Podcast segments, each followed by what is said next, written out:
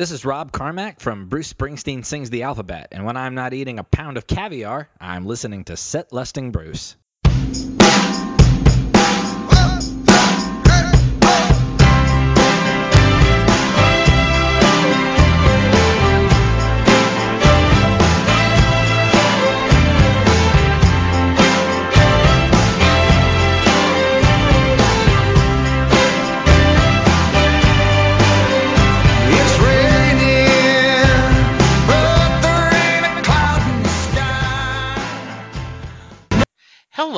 Everyone, and welcome to a new episode of Set Lusting Bruce, your podcast all about Bruce Springsteen, his music, and mostly his fans.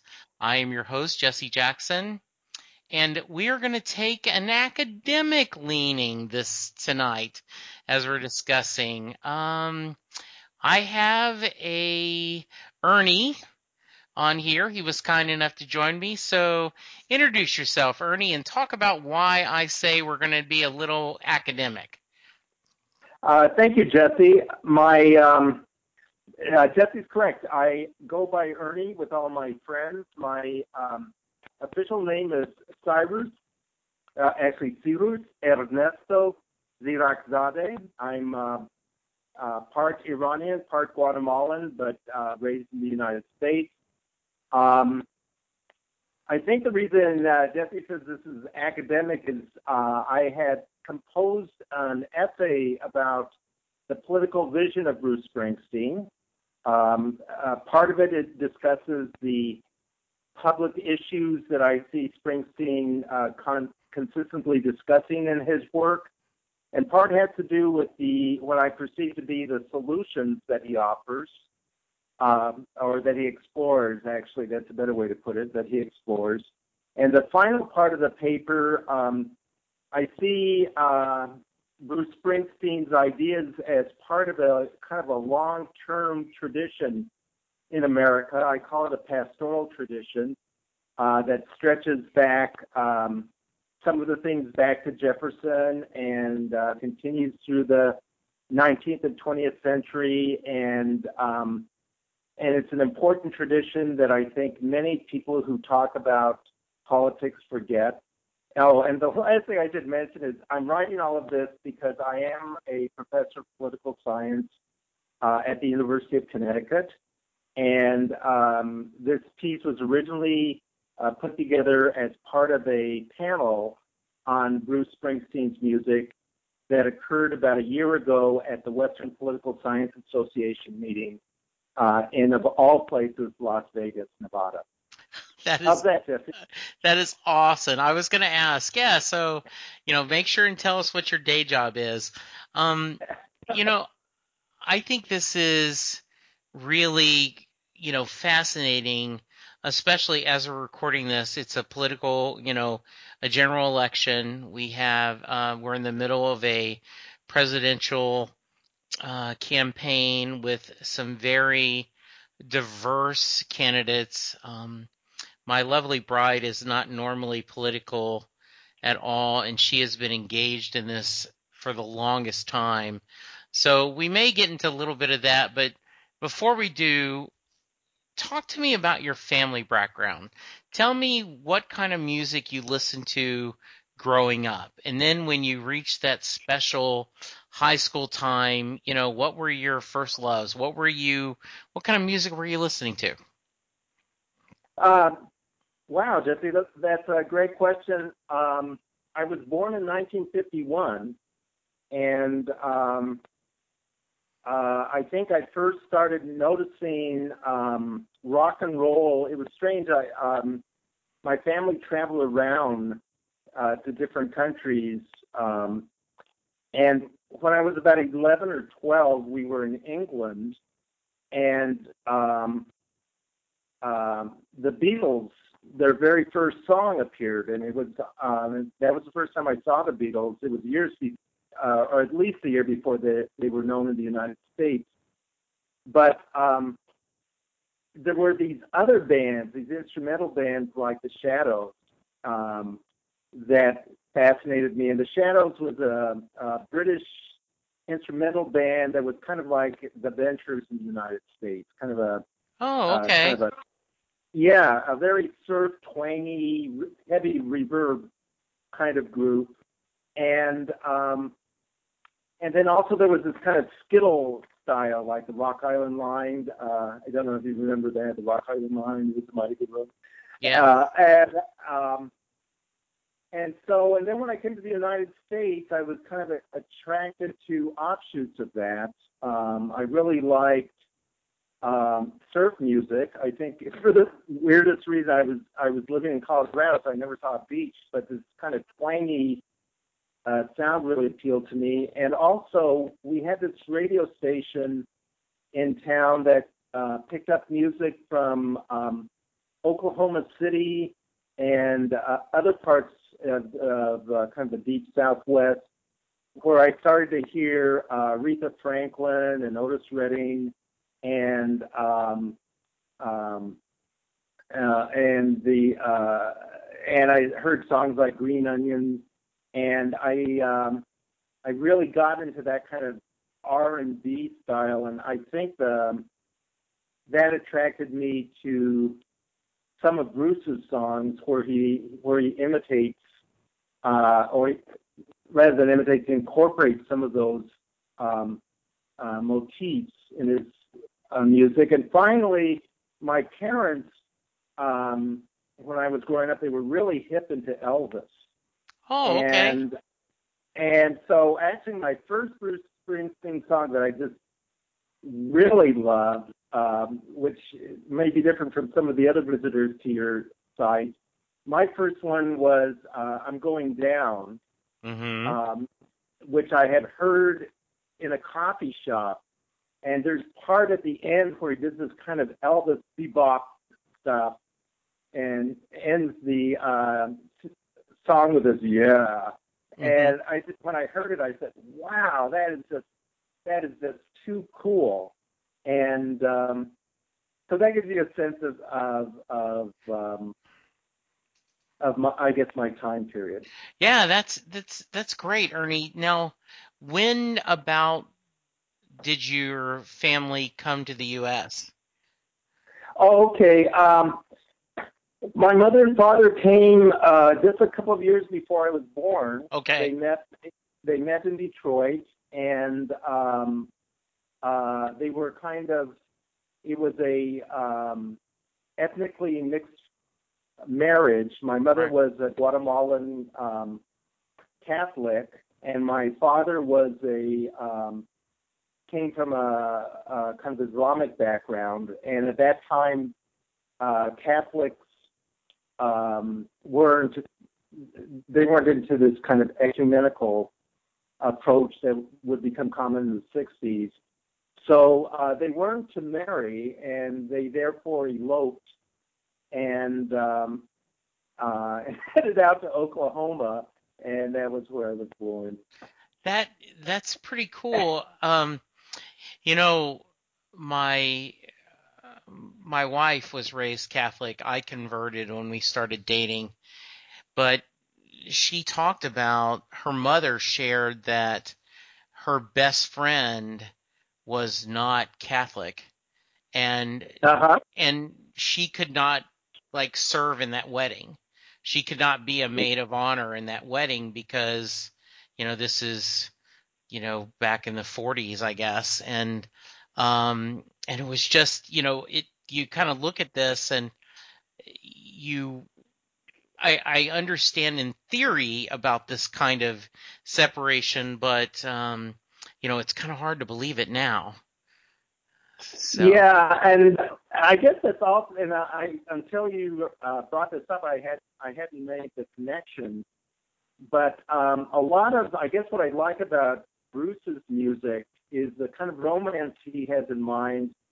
Is uh, two people, not only that they love each other, um, in in kind of the old um, doo-wop style, yeah, but that they're they've made an agreement that they're going to rebel together, yes, and um, and I think that may be part of what uh, with my parents. Uh, you know, I mean, he just talked about, or he still talks and writes about uh, love in a, in a kind of a subversive way that really rings true for me. That it's a kind of a, a pact uh, between two people that we will agree to be uh, deviant and we will agree uh, to be courageous and to ignore convention. And I like that a lot. I, I do too, and I don't know if you've read the Vanity Fair interview with him.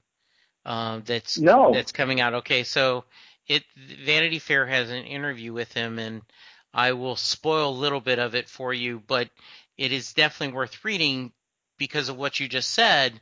The writer made the argument that his parents' story is the story of Born to Run Uh-huh. that her that his father went to his mother, you know, when they were going to move to California and everything, and he said, you know, I'll love you with all the passion in my heart, you know, and all the redemption I can offer.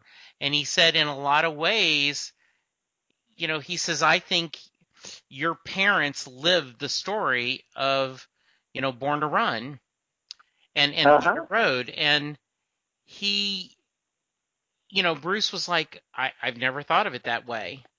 Um, and, you know, like, um, and after I read it, I looked back at the lyrics of Born to Run and I said, you know, as you often hear writers talk about, you know, just because they wrote it doesn't mean they understand what it's about Uh-huh. and I love that about uh, you know storytellers that there you get to you get the message that you need out of this song or story. So I think that's interesting, and I think that's kind of romantic about your parents, and I'm sure it was a tough time um, going together, but I'm sure that's one of the reasons that you embrace part of Bruce's, y- you know, like American land, the hands that built this country, they're always trying to keep out. Yes. Uh, yeah, I, uh, well, all of, all of what you're saying is very um, stimulating to my um, imagination right now because all of these connections are shooting through my head. But That's what we're here Uh, for, Ernie. yeah. well, um, and one of the things that happened, um, my mother passed away, oh, about four or five years ago, and I was going through her belongings, and um, I came across this photo of her and my dad, and um, they were on this car, and you could just, um, so they're very young. They're they must be in their early twenties, and she's got this kind of really uh, Betty kind of Betty Grable pose by the car, and my dad is just looking so happy. And it, it, it, you're right, it's like Thunder Road. It is just like, um, uh, you know, come take my hand, let's chase out the promised land. I mean, it's Yeah. just really a very, very remarkable photo. Um, Oh, I bet that was. And yeah. I'm sure it brought you joy and tears at the same time because um, I am lucky. Um, my mother is still with me, um, but I have lost both my my wife's parents have both passed, and Mm. my stepfather and my father. In fact, my father died on the 10th anniversary of 9/11, and I make the joke only half, you know, half serious. You're already pretty emotional on 9/11, and then when you throw in that it's also the anniversary of your father's death, it's it's a it's an emotional day. Um, so I imagine that photo was something pretty special. Yeah, that photo was very special. Um, another, uh, it, it's funny how uh, uh, Bruce Springsteen's lyrics affect you.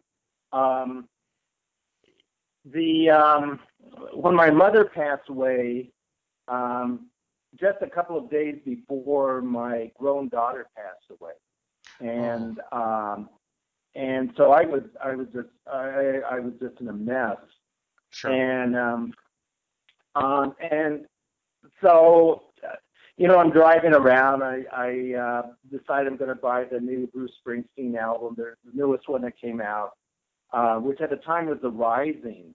Yeah. And um, uh, uh, waiting on a summer's day, um, there were some there was some of the songs like um, or some some of the lyrics where he talks about um, being a drummer who's missed the beat Yes. and and um, how how the love for someone had made you um, um, uh, made it possible to wake up in the morning, and it it really it, it really affected me because I could relate it to my daughter, and I, I mean I was driving, I just suddenly broke out in tears. Um, but there's something about his you know the tempo of the song and the images that are um, they seem really simple, but they they capture a um, a sense of of how, how things are off, just um, how how physical it feels, and um, um, and in that respect, his his music um, just helps me cope. It's really amazing. Um, I last year I spent uh, nine months in an unplanned sabbatical. Um, I, had, Uh-huh. I had lost my, I had been laid off, and it took me um, longer than I, you know, in theory they say, you know, it's going to take a long time, but you're like, oh no, not to me. And um, I listened to uh, Better Days a lot because Oh yes. my reminder is that this is a journey and you you need to be present in what's happening to your life right now. Uh, too many people go well once i get you know once i get tenure then i'll be happy or once i, I get the kids out of school i'll be happy or once i you know even younger once oh, once i once i'm out of high school and I'm in college, then I'll be happy. And the reality is, it's the life's journey is where the joy is. Um, Yeah. yeah, so I can imagine. Um, I want to go back. When did you first discover Bruce? Now you've had a pretty eclectic. You know, you've you've found some soul music. You've had early Beatles. Um, I assume a little bit of uh, Brian Wilson and the Beach Boys. Uh, so where did you? How did you find Bruce? And tell me about that. Okay. Um, I think um, when I when I came across Bruce, it was it was a kind. I really wasn't expecting it. Um, you know, uh, there had been articles on Time magazine, but I was living in the San Francisco area, so I was mainly interested in groups like Santana and also uh, kind of um, a new wave of, of British um, uh, kind of world music, like the Police had just just come on the scene, and and there was Roxanne, and there was all that kind of music is where I my head was, and then um, uh, and then I just was in a coffee shop, and um, the Born in the USA album had been produced, but the first singles that were released uh, weren't Born in the USA or uh, uh, Dancing in the Dark, but were these things like um, uh, I'm Going Down, which reminded me of uh, kind of this New Orleans um, Gary U.S. Bond sort of style. And actually, that's what I expected more from Bruce. And then I was surprised when I heard the whole album how little there was of that. Um, and uh, but I really was uh, drawn to my hometown and uh, these songs of hard times. Uh, at the time, I was writing on labor politics, so um, I was surprised. And then I went backwards and um, listened to um, the River album and was um, and was just amazed. I just thought that was uh, such a um, insightful album, and it talked about uh, American characters that generally were not being recognized in um, in public discussions, and um, and people who were unemployed, and uh, uh, let's see. Um, the river is probably, you know, right up there with my very, very favorite Bruce Springsteen songs.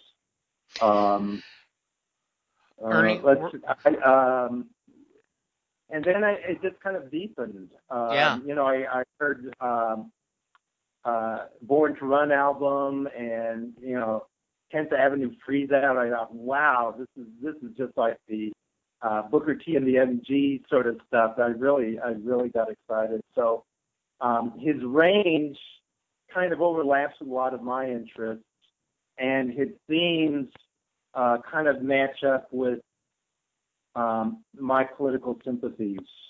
So, Um, Ernie, when, why did you decide to become a teacher, and especially, you know, political science? Oh, um, well, I come from a family of teachers. My mother uh, taught Spanish, and my dad um, was a professor of mathematics.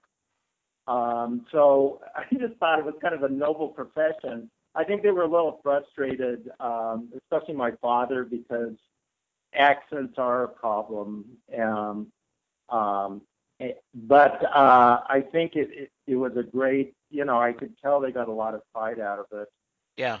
in political science, um, both of my parents kind of came to the United States to escape um, um, oppression in their respective countries, um, uh, and, Iran. My father's family was opposed to the Shah, and so family members were getting arrested and, and in some cases tortured. And um, my mom's father was part of the Arbenz uh, government, which was a socialist government in Guatemala. So they came to the United States um, uh, to to find a little political peace. And um, in my household, there would be lots of people who would come by and chat about, you know, let's overthrow the Shah, let's try doing this, and artists who would uh, do poetry, nationalist poetry, and um, uh, and so I was interested in politics that way. I also was interested in politics uh, because my father lost his first job because he would not sign a loyalty oath. This was during the McCarthy Wow. period in the U.S. And um, uh, so for me, politics was just really fascinating. It seemed to impact people's lives in, in very profound ways. And um, uh, I had a low draft number when I uh, was in my senior year in high school. So, um, you know, at, at that time, people were reading anarchist writings um, uh, of a certain age. and, Sure. you know, we were just trying to make sense of what can the government demand of us in terms of our personal moral standards and um, and so uh, there was a personal stake. There was a lot of passion. That's how I ended up studying politics. Wow, that's that's interesting, and I, I'm sure um, your parents were very proud you're carrying on that tradition. Um, going back to Bruce, um, Uh-huh. were you able to see him on this river tour? Uh, no, I've only seen him twice actually. Okay. Um, uh, and uh, I can't even remember what the uh, you know the names of the tours, but I know it wasn't the the river tour. I did see you know some of the stuff on uh, television about the river tour. yeah. and uh, and I really enjoyed listening to him talk about um, uh, about how he was thinking about the album after so many years. But no, I did, I did not have a chance to see that tour? You know, one of the things we're very clear in this podcast, and um, I like to quote Wendy Parnell, who is from Austin, Austin, Texas, and she's written some wonderful children books, including Johnny 99. And Oh, really? yeah, yeah, yeah, Born to Run and Johnny 99. And she says that the amount of times you've seen Bruce is not a fair barometer of how big of a fan you are because so many circumstances drive shows. Like if you do not live in the East Coast, like if you live in the New York, Philly, Jersey area, there's a lot more chances versus like someone living in Texas or economically, you know, can you afford to go? So um, I think that's interesting. I- think you would have liked seeing um, him do the River album in full, and you know they're certainly available to download because Ernie, exactly what you're talking about. You know, he's now in his 60s, going back and uh, revisiting a work of art he did in his late 20s, early 30s, and seeing it from a different perspective. And it does make for a very interesting evening of music. Yeah, I can imagine. Oh, there's one other thing I should mention to you about how my life kind of intersects with Bruce's music. Um, being born in Oklahoma, uh, you know, I was I was just really young. And I was really naive, and I kept on Yeah. wondering, uh, why do I have, um, you know, why do I have so many dark features? Why is my hair jet black? Yeah. Now I don't have much hair, but when I was young, it was Yes. jet black. And um, and I had read John Steinbeck, and he he would talk about um, Okies, and and and he was referring much more to the impact of um, Mexicans and uh, Native Americans, but he would talk about dark-haired Okies. And um, so when I was small, and uh, my, my parents being immigrants, they uh, they didn't want me to get their accent, so they didn't read much to me, and I never had a. I had to go elsewhere to uh, come across books to help me understand who I might be and what I might be. Yeah. So um, I studied John Steinbeck. Actually, I wrote. I've been. I've written a couple of things on John Steinbeck, and um, as as Steinbeck helped me understand myself, then I came across um, uh, Bruce Springsteen's Ghost of Tom Joad, Yes. and uh, and that also had uh, incredible impact on me. Um, the Nebraska album did as well, but especially Ghost of Yeah. Tom Joad. Um, anyhow, No, I think that's good, and that's a perfect segue. So, if you could, kind of Uh-huh. in summary, your premise uh, and your paper is Badlands and Good Lovin', Bruce Springsteen in the American pastoral tradition. So, if you could just kind of in a summary, your premise, what you think he's trying to say, and what you think that pastoral tradition is. okay. Um,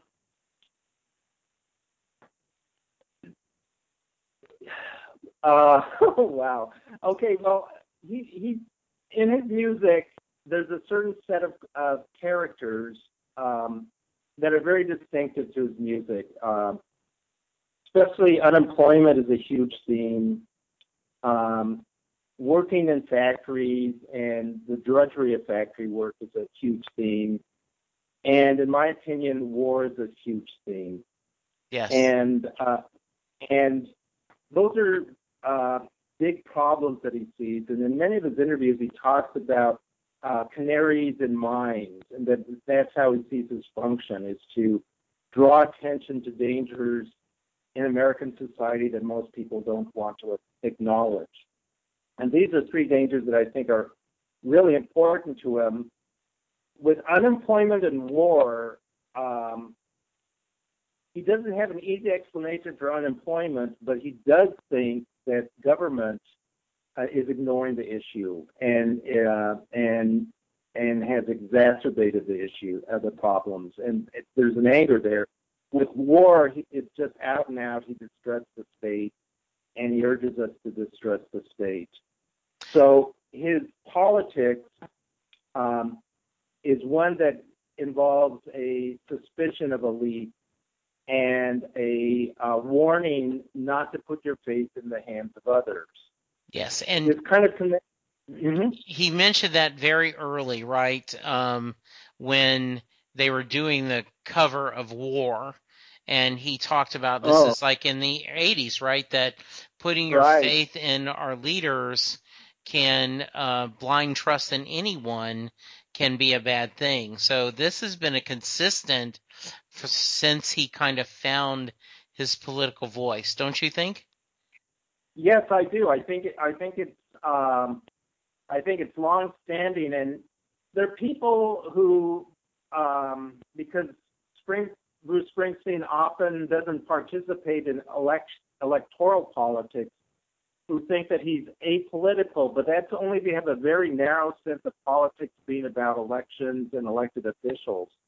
Um, he's very political, and it rests on a, a kind of a profoundly democratic attitude that we need to act and we need to be responsible, and we should not be um, feeding our powers and our authorities uh, to the government.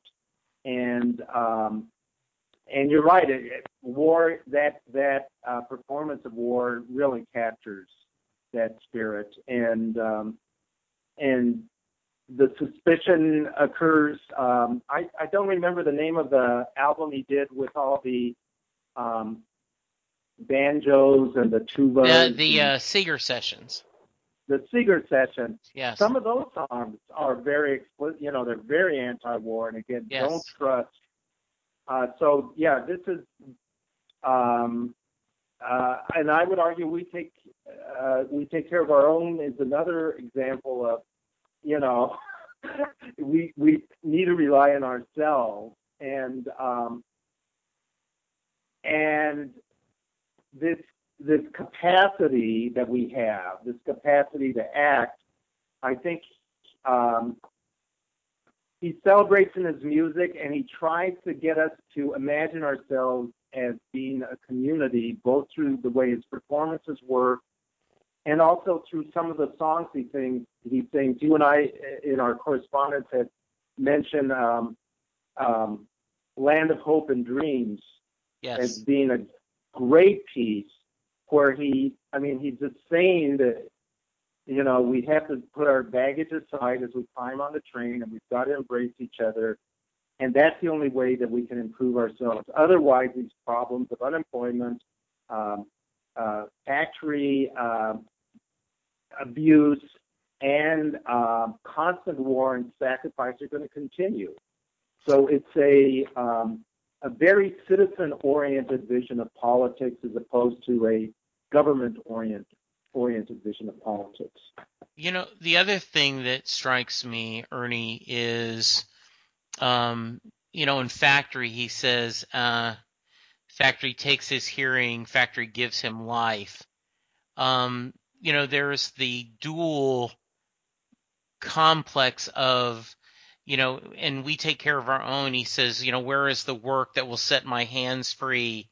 You know, that, so he's, there, the only thing worse than having a, a dead end job is not having a job at all almost it's like this you we want to work we want to contribute we want to be part of society. And he sings about that. At the same time he understands the you know i used to talk about and i'm going to let you talk i promise is every once in a while someone will say well you sure are you know, as bad as this economy is, I can't believe you're complaining about your job. And I used to say, I would defend people. I go, just because I'm unhappy with my boss or unhappy with my job doesn't, you should not imply I'm not grateful that I'm working and earning money, right? I mean, you can be both at the same time.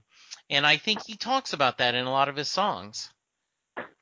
Yeah, I I mean the way I, I approach this and this ties into the pastoral theme. I just realized now as you had asked me about pastoralism and I never got to it. Um, but slowly we'll get there. Yeah, Um, we're good. uh, yeah, I think the kind of work that he wants us to have is kind of art, art artisanal work, and um, where um, we aren't machines and we aren't um, our blood isn't cold, our eyes aren't dead. Um, um, we're working hard, we're sweating hard, but we're creating. And I think, um, um, oh, I I'm um, I think it's a Wrecking Ball album. I think it's some of the final pieces there.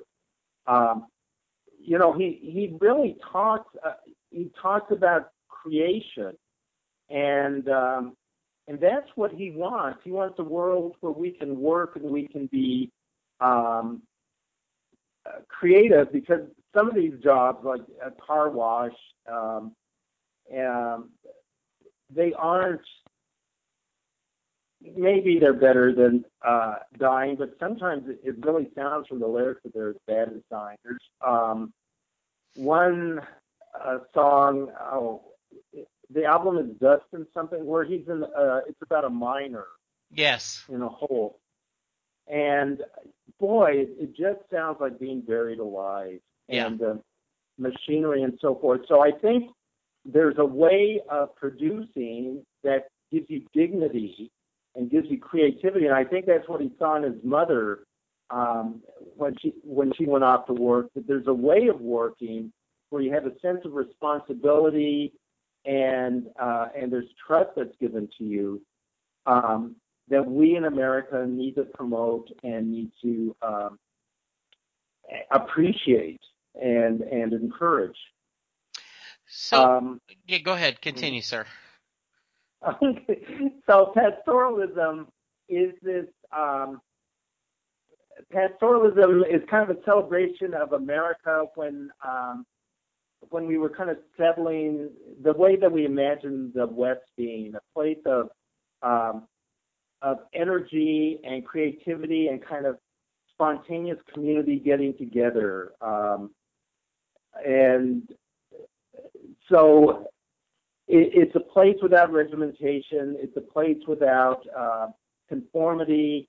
It's a place where each household um, is the center of, of independence. And um, that kind of vision of the West and the type of people that can grow in a in this uh, type of settlement that is very common in American literature and rhetoric from you know Teddy Roosevelt. And and I think um, and uh, Ken Kesey in literature and I think Bruce Springsteen in his music uh, both the uh, rhythm and the uh, instrumentation and the lyrics I think he draws on that and kind of reminds us of that uh, vision of what America can be, which is very different from what a lot of politicians talk about. Yeah, um, you know, I have a real good friend who is conservative, and he says that what frustrates him the most is that there is no one saying whether you're right or left, Democrat or Republican, conservative or liberal, saying we both want the same goal. We just disagree how to get there. There's got to be a way to find where we, if we want safe borders, if that's our goal, to find a way to do that where we're we're accomplishing that goal together. Uh, we, we want everyone to have health insurance, but we just disagree on how to do it. But let's talk about and find a way. Um, unfortunately, it feels like compromise has become a bad word in today's politics, and that is not the way it used to be. Yeah. Um, Hey, and well, if you think disagree with me, please. yeah, well, I guess I, I partly agree and partly disagree. I mean, uh, I think there is compromise uh, on kind of the wrong values. And I think that's one of the things that um, Bruce Springsteen says in his talks at concerts and also in his music that um, actually there's a lot of agreement among the elites about um, war and the need for war. I think he talks about the war drums being beaten by um, Republicans and Democrats alike. And then there's a lot of kind of compromise and encouragement about um, rapid economic development and uh, global trade. Um, and I think that's the reason um, all these trade agreements occurred. The notion that we have a serious unemployment problem uh, until recently, until this election, really hadn't been talked about by um, uh, by the Democratic Party, which generally is the center of the Democratic Party that controls it, or definitely by the Republican, right? um, re- by the Republicans. I mean, I think they they were concerned about protecting those who have jobs and protecting those in the middle class, but those who are really hurting, who are stuck in chronic unemployment, or who are stuck in jobs um, where the pay cannot sustain a family, um, there was no discussion. I mean, there was nothing to compromise about. Uh, the the agreement was that these people were expendable, and um, Bruce's music brings them to the center of our of our story about ourselves, and makes their fate important to us. And politicians, by and large, uh, in the United States, by and large, over the last three decades, have chosen to pretend that that population, that vulnerable population, does not exist and does not matter. that's no, that's really well said. So I'm going to ask you a either the most frustrating question or an easy softball question. Like as as someone who um political science and you've done this a lot and sounds like someone who has loved music and art for their whole life, what do you say to the people that go shut up and sing?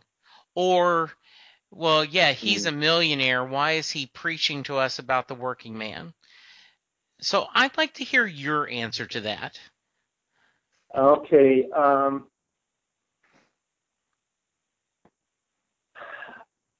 And the yeah, you know, I've heard I- I've heard about the shut up and sing phenomena, and um, um, in all, you know, in honesty, um, when Bruce has done working class songs, um, and uh, you know, it could be that the audience doesn't understand that when he's doing a um, a cover of "Staying Alive," it's a cover about uh, the frustrations of being in in in in terrible jobs and and facing a dead end situation.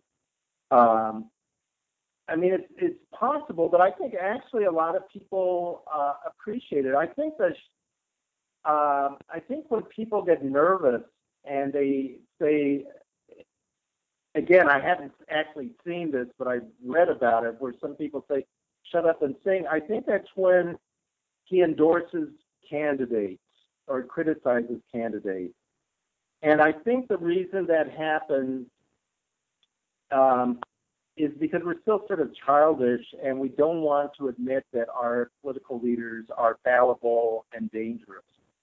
And um, and I think when Bruce is making a statement about George W. Bush, um, uh, or you know Donald Rumsfeld, or um, I think it, it scares people because they have they're so desperate to have this um, savior above them. You know, going back to Thunder Road, and Yeah, Bruce is saying, "No, there aren't any." right. Um, so I think, you know, I, I think he, he's making us uncomfortable. He's making some people uncomfortable, and um, uh, I think his music is getting the point across. And when he feels that he has to be explicit about parties, you know, he's taking that step. But actually, I think he's been very um, reluctant because he doesn't trust either party that much. Right. Um, and um, so anyhow, I, I think he's singing critical about critical social issues. He's singing about them in a way that makes us worry about issues that we prefer not to worry about.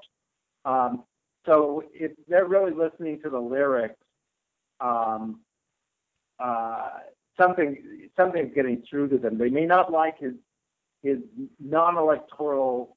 They may not like anti-electoral position and his way of attacking elected leaders.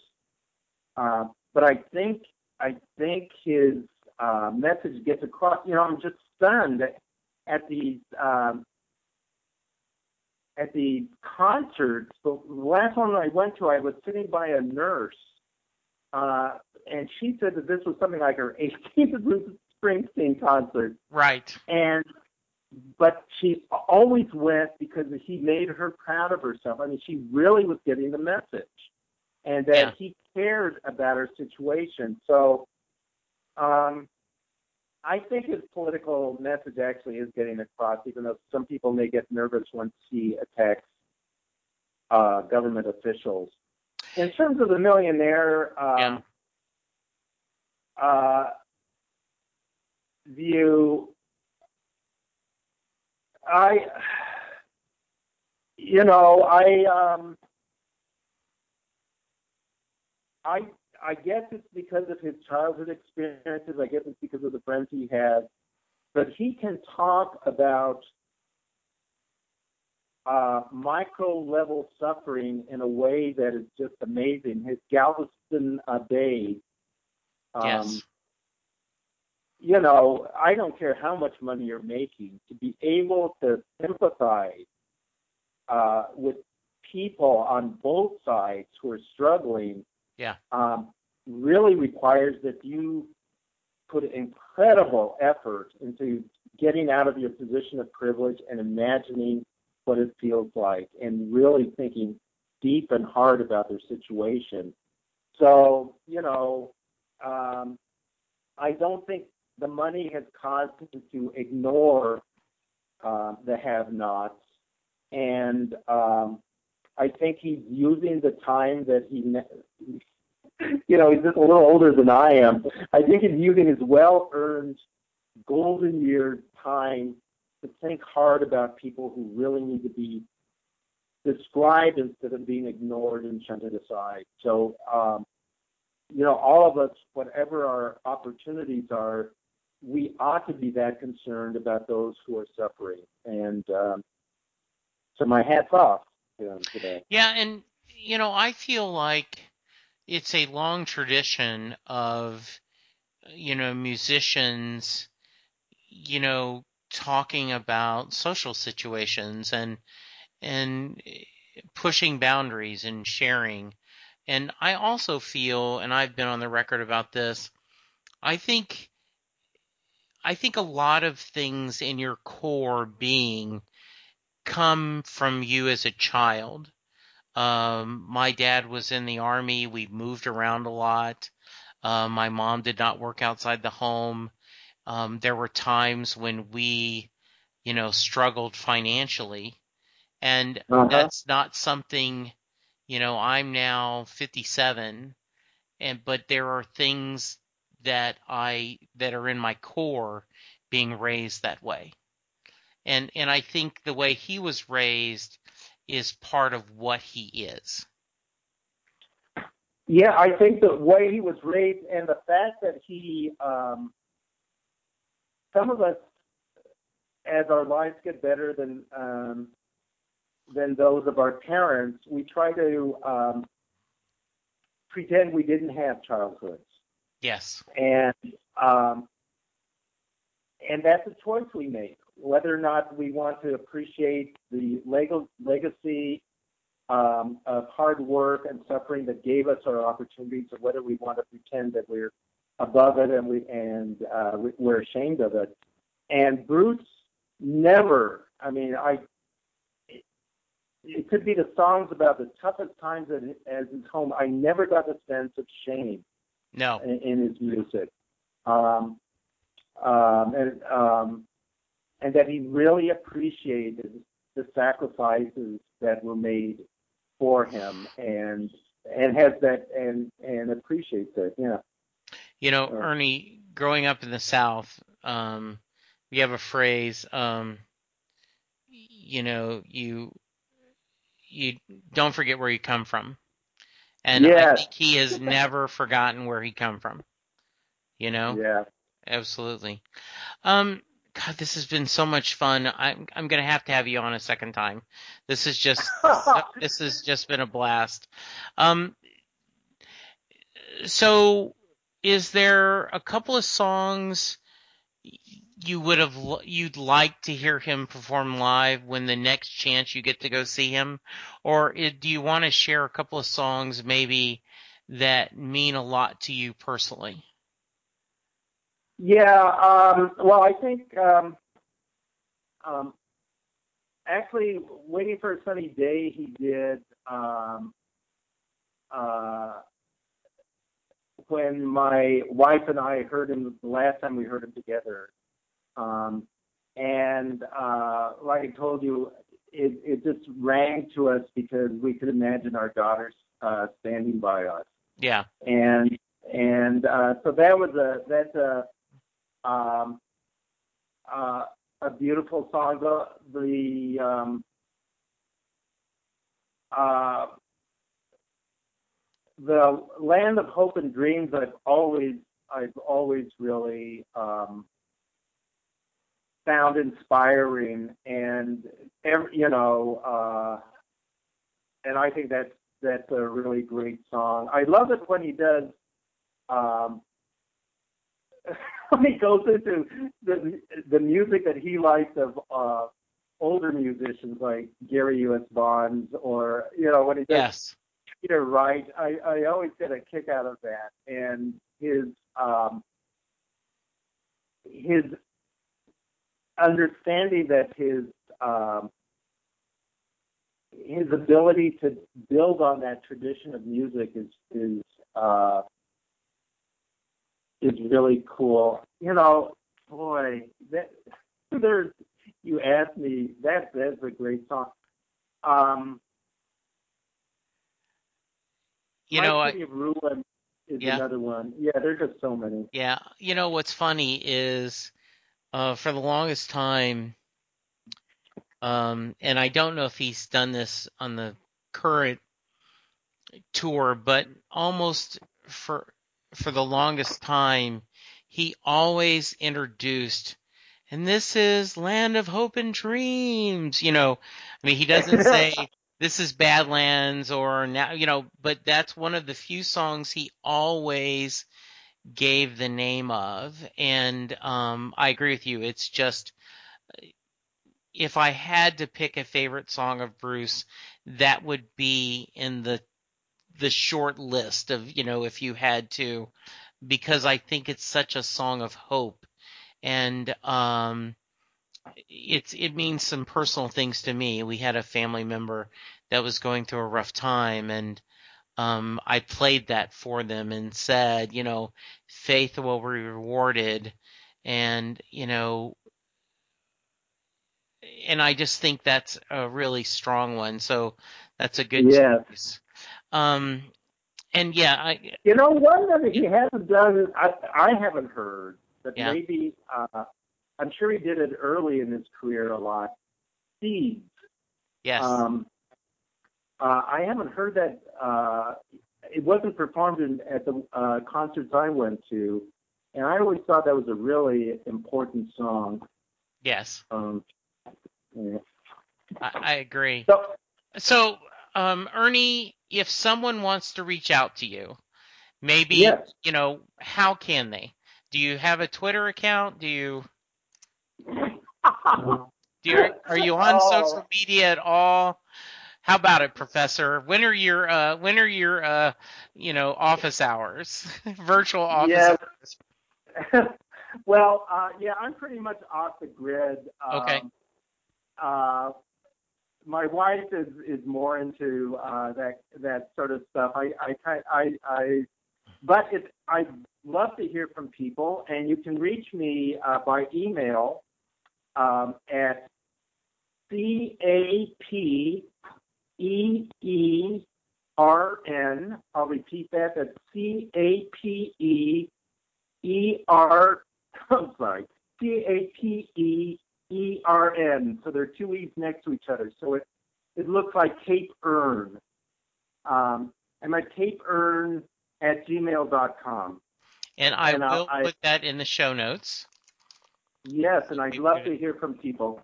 Yes, and uh, I do. I just want to tell you, Ernie, this was a lot of fun. Um, made me think a little bit.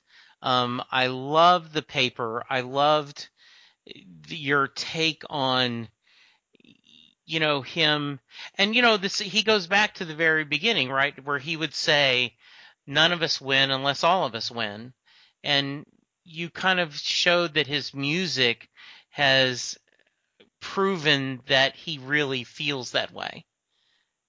Yes, I, I see. Uh, I see. A, there's nothing uh, for me when I listen to Bruce and I think about his music. Uh, it's never mere entertainment or trying to hmm uh, put out something that's going to please. There's there's a real uh, deep sincerity and honesty to it. Yeah, yeah. And yes, so hang tight just for a minute uh, while I take care of a little business.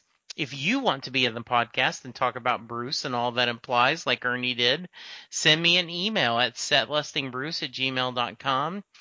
We have a Facebook page and a Twitter account at setlustingbruce. Please check both of them out. Go to iTunes, rate and review us. That is how people find us. And we would appreciate it. I also just created an Instagram, Set Lusting Bruce, and I have some p- pictures of the latest show I went to. Um, Ernie, you are amazing, and I know you're, I know you're taking time off from school. I'm sure your students miss you, and I'm sure your co- your uh, contemporaries miss you. And I'm so glad you were able to spend some time with me. I hope you had fun. Thank you. I did, Jesse, and I'm I'm really glad you had this. Uh, I, I looked up actually after you had contacted me. I looked up and, and listened to some of the podcasts. They are great. Thank you. I, you know, my whole point is just to get these Bruce fans to tell their story because I think everyone has a story, and I'm sure there's other artists that affect that have fans of this depth, but it appears, and I'm biased, that Bruce has a little special. That there is Yes. a passion, and maybe that is because of his music. So that's I appreciate the kind words. Um, I'm going to close with Hard Times Baby, will they come to tell us all? Sure as the ticking of the clock on the wall, sure as the turning of the night into day, your smile, girl, brings the morning light to my eyes. Lift away the blues when I rise. I hope that you're coming to stay. Thank you so much. Thank you, Yes, Ernie. We will talk to you soon. And that's it. That's the show.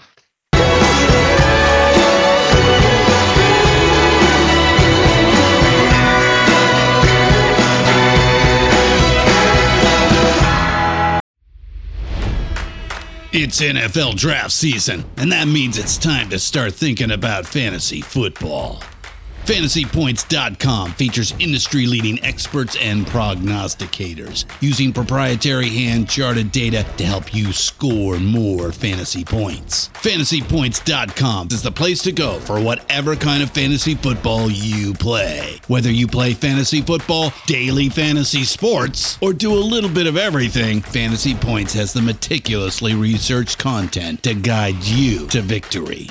And why wait for the fall? Fantasy Points also covers the new spring football league, the UFL. Join the guru, John Hansen, Scott Barrett, Joe Dolan, and other massive names in the fantasy football universe with an exclusive offer. Use code Pantheon for 15% off any fantasy points package, including the all in package, with access to every article, tool, and data nugget that Fantasy Points has to offer. That's fantasypoints.com and code Pantheon for 15% off at Fantasy Points. Fantasypoints.com, code Pantheon. Score more fantasy points.